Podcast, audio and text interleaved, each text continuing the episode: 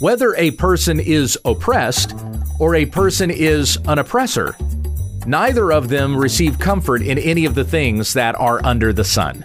The only comfort that we can have is in Jesus Christ when we understand the text.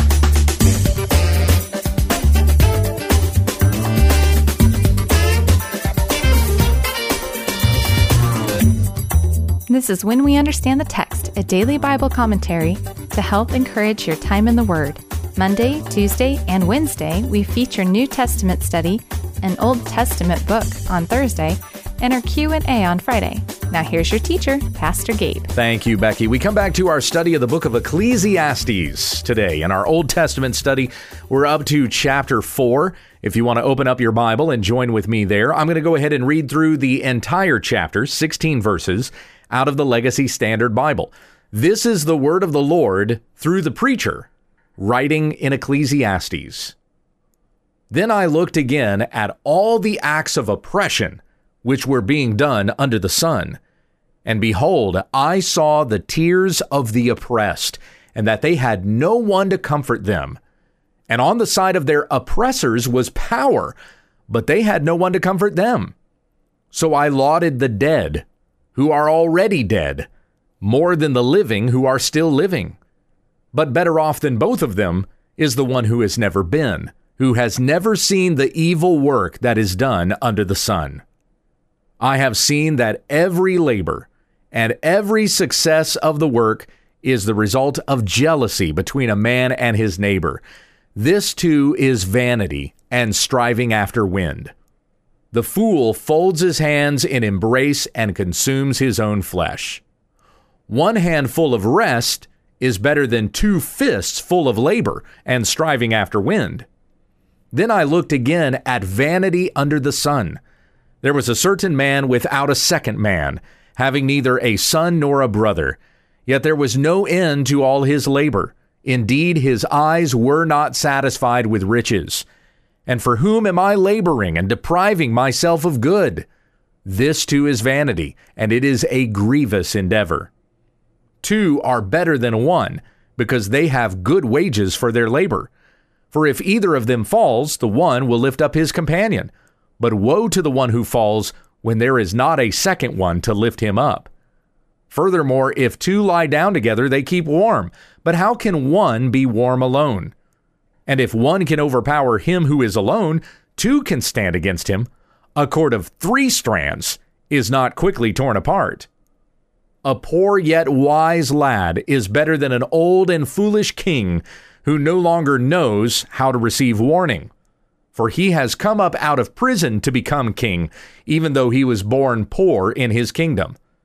I have seen all the living who walk about under the sun go along with the second lad who stands in place of him. There is no end to all the people, to all who were before them, and even the ones who will come later will not be glad with him, for this too is vanity and striving after wind. If you were thinking about how all of that flows together as I was reading through that, well, there are a couple of statements in there that are kind of standalone statements. They are their own proverbs, just like we would have in the book of Proverbs, where you would have a, a different proverb per verse. So it's the same way here in Ecclesiastes 4. There's a few statements in here that just kind of stand by themselves, but still considering it in the context of what the preacher is pondering. Right at the start of the chapter, then I looked again. Now that's telling us there is a there's a change going on here. He's thinking about something else now. So going from the ponderings that we finished up in chapter 3 and now he's pondering something new. So he says, "Then I looked again at all the acts of oppression which were being done under the sun. And behold, I saw the tears of the oppressed, and that they had no one to comfort them." It's interesting to be reading that this week in particular with what we've seen in the news. The most recent story, just a couple of days ago, was a school shooting that happened in Uvalde, Texas. 19 students dead, 19 children, and two teachers. And and such a a wicked heinous evil. And now what's going on in the absence of the dead are people that are bickering and arguing and fighting with one another over what things could have been done to prevent this and what can be done to prevent it from happening again. while children are dead and parents are mourning, and there is no one to comfort them. You know, no matter what can be done as far as the law is concerned, maybe somebody does come up with some brilliant plan that prevents something like this from happening again. But it's still not going to return those children to those parents who lost them. And they are still going to be grieving and mourning and feeling that loss that cannot be filled by anything under the sun. So behold, I saw the tears of the oppressed, and that they had no one to comfort them. And on the side of the oppressors was power. That's the next part of the verse. But they had no one to comfort them.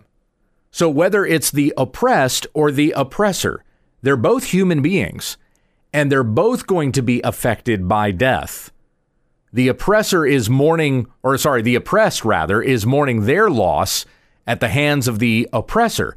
But the oppressor also loses, and there's no one to comfort him either. So the one who is the oppressor also experiences loss, and it's not like his life is any better off. Both of them mourn and cannot be satisfied by anything that is under the sun. How is it that we do have a comfort in our loss. It is only by faith in Jesus Christ. And that doesn't mean that by faith in Jesus, we won't ever experience loss or pain. We most certainly will, but God will comfort us in the midst of those things. The apostle Paul talks about being comforted at the beginning of 2 Corinthians chapter 1 with all the afflictions that they were facing, though they were out there sharing the gospel, Paul and his missionary brethren, he says they were comforted by God. Opens the letter by saying, Blessed be the God of all comforts, the Father of mercies. And the and the difficult things that he went through, he said, were meant to bring him closer to God, who raises the dead. That we would rely not on ourselves, but on God, who has conquered death. Jesus, who died on a cross, who rose again from the dead, so that all who believe in him will be forgiven their sins and we have the promise of eternal life. And it's only in Jesus Christ that we can find comfort. Now, notice here again, and I pointed this out the last couple of weeks, but in Ecclesiastes 4, verse 1, it says, I looked again at all the acts of oppression which were being done under the sun. So the key words there are done under the sun.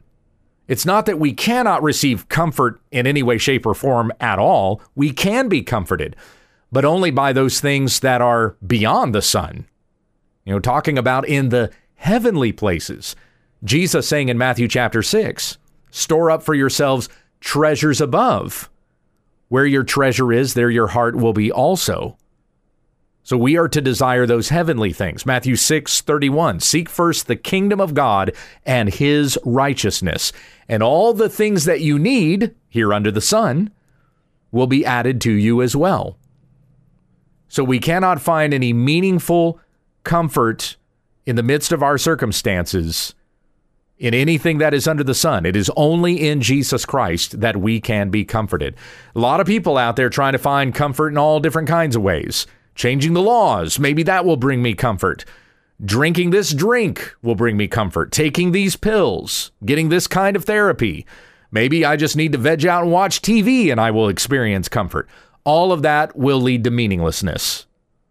None of it will comfort you at all. It will still leave you coming up empty.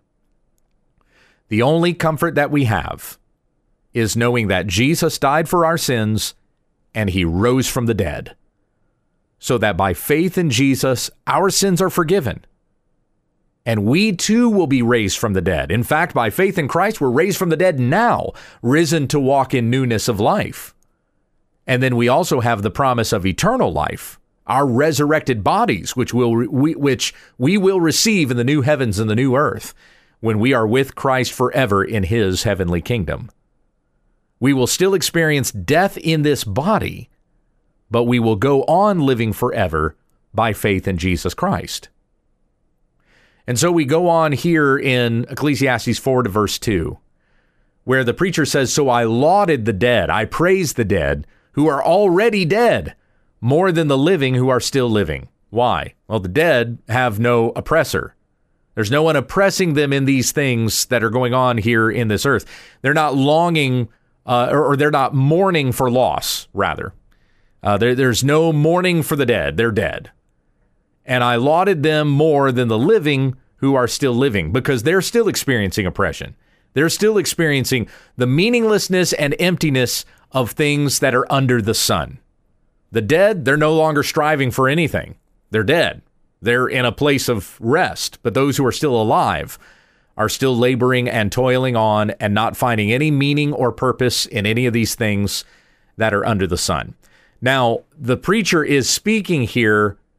Uh, uh I don't want to say parabolically, proverbially. There we go. So, so it's more like a proverb, where he talks about the dead getting rest from the toil that is under the sun. He's not saying here that those who go down into judgment are therefore better off than the living. That's not what he means. But again, speaking proverbially, He's talking about how the dead get to rest. They're not laboring and toiling or being oppressed by anybody or trying to find comfort in their oppression. They're just dead. But the living who go on living, they have to deal with oppression. They have to find meaning and purpose in life, so on and so forth. So that's the way that the preacher is speaking there with regards to that statement in verse 2. In verse 3, he says, But better off than both of them is the one who has never been, who has never seen the evil work that is done under the sun. And once again, speaking proverbially, or even philosophically, you could consider it that way, since th- there's no such thing as a person who has never been, right? He's never been, so therefore uh, he he doesn't exist. The point there is that uh, death is still an enemy. So the person who's died is actually not better off because he is under the oppression of the enemy, which is death. Remember 1 Corinthians chapter 15 where Paul says that the last enemy to be destroyed is death. So the preacher even here considers that that the that death is an enemy. So it's not that the dead are better off than the living. Better off is the person who's never even been. So he doesn't have to experience the meaninglessness of trying to find purpose in the things that are under the sun and then have to be oppressed by the enemy of death and go down into the grave. So, better off than both of them is the one who has never been, who has never seen the evil work that is done under the sun. And indeed, there are all kinds of unspeakable evils that are going on in the world. I do not have the time to even list them. And what good or what purpose would it serve for us in this devotional lesson to just go down a list of evils? But even as it says in Romans chapter 1 about those who do wickedly, they invent all kinds of evil. They're inventors of evil. They find new ways to rebel against God and oppress or harm others. Evil continues. Tragedies abound. Many more lives will be lost. A day of judgment is coming for everyone. Make sure you are right with God by faith in Jesus Christ for the forgiveness of your sins.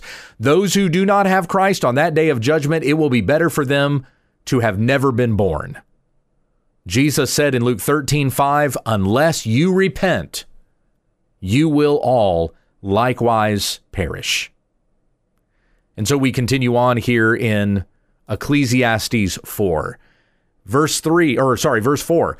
But I have seen that every labor and every success of the work is the result of jealousy between a man and his neighbor. This too is vanity and striving after wind. So the thing that the preacher observes here is that when a man does a, a, a hard day's work, he's doing it because he's jealous of his neighbor. He sees his neighbor does things or has stuff and thinks to himself, I can do it better, or I want the stuff that my neighbor has. How do I get it? Well, I got to labor, and then if, as I toil, I'll get those things. We might watch TV and see these commercials and we see these products and think, I have to buy those products. So we go do a job that we can make money and buy these products that are never actually going to give us any satisfaction anyway. They might make us happy for a little while, but then that product breaks down or they come out with a new model and we have to get the other thing in order to feel like we are truly happy. And so the preacher is observing this here and he says, it's vanity. it is striving after the wind. In verse 5, the fool folds his hands in embrace and consumes his own flesh. So you have these two men that are laboring, they're kind of competing with one another, or they're jealous for each other, and that's what motivates their work. But then you've got the fool who doesn't do anything. He just sits and folds his hands, but he's not any better off. He consumes his own flesh. He just withers away and dies because he doesn't labor for anything to feed himself, to be able to sustain himself and survive. Verse 6, this is also having to do with labor. One hand full of rest is better than two fists full of labor and striving after wind.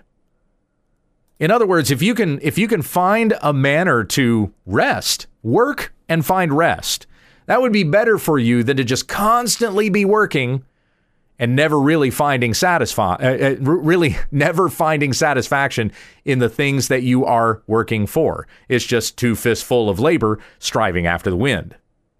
Verse 7. Then I looked again at vanity under the sun. I looked again at those things that are worthless and meaningless under the sun.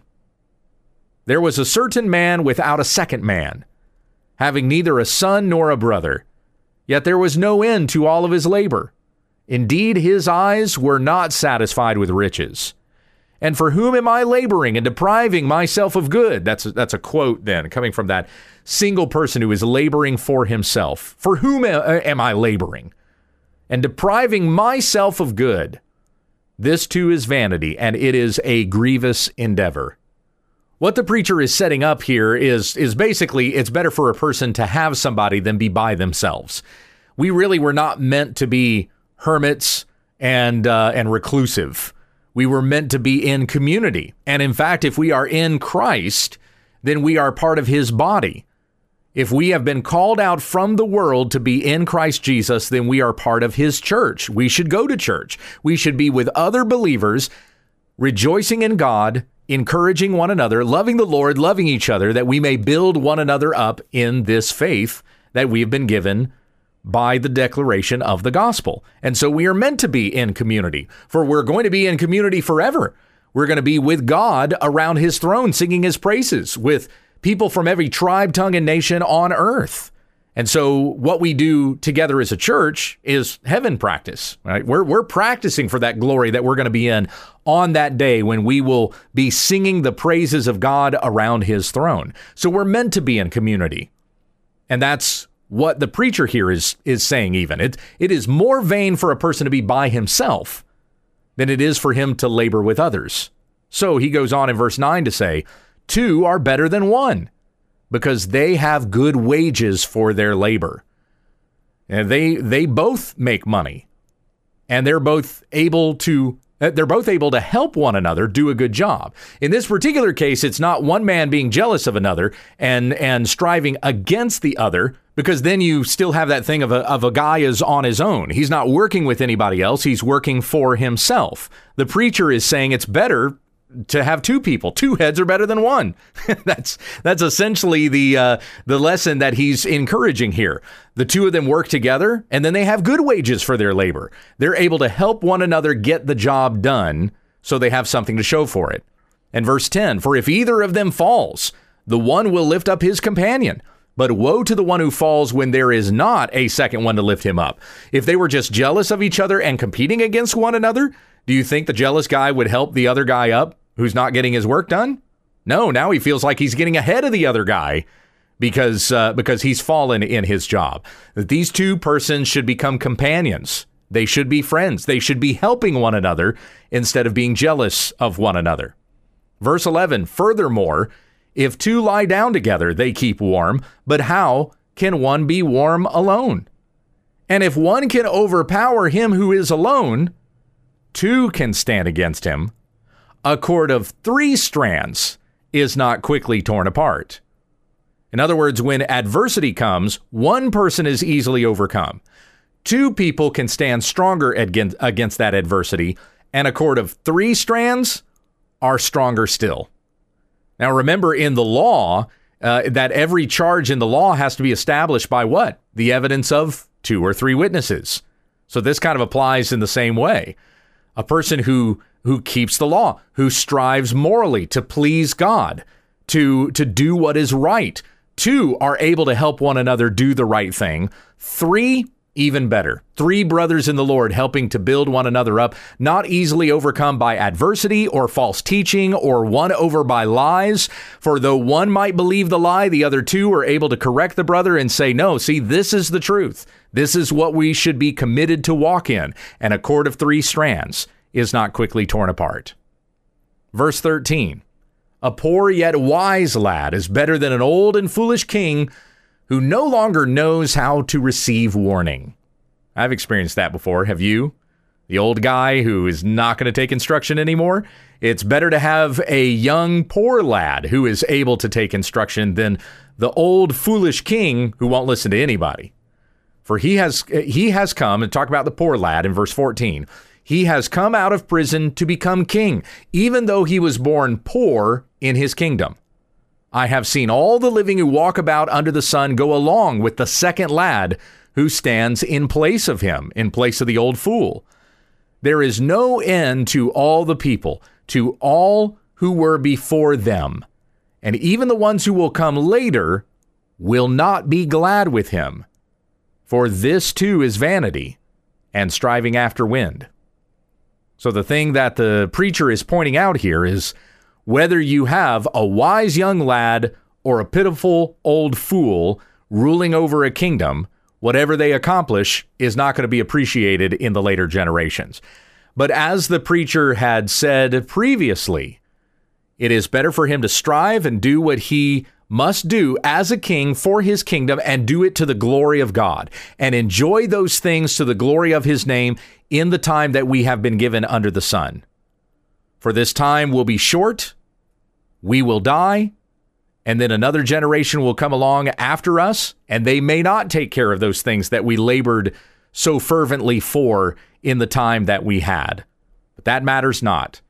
Work for the Lord now, give glory to his name, and whatever comes after us, the Lord will deal with in his good time.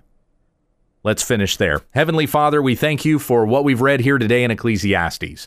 And I pray you would give us comfort in the midst of our difficult situations. In our difficulties, even in these things, they help us to see the mercy of God and draw us closer to you that we may be comforted by the God of all comforts and the Father of mercies. We pray for those families that are experiencing loss in Southwest Texas after that school shooting. Be with them, Lord. And may even in the midst of this tragedy, your name be proclaimed. The gospel of Christ come to that little town so that there are many who will hear of the hope that we have in the gospel, the everlasting life that is promised us in Jesus Christ. And many will come to faith and so live. Be with us, Lord Jesus, as we go through our week and help us to do all things to your name, not for ourselves, but to you, O God. It is in the name of Jesus that we pray. Amen. This has been When We Understand the Text with Pastor Gabriel Hughes. For all of our podcasts, episodes, videos, books, and more, visit our website at www.utt.com. If you'd like to submit a question to this broadcast or just send us a comment, email when we understand the text at gmail.com and let your friends know about our ministry. Join us again tomorrow as we grow together in the study of God's Word when we understand the text.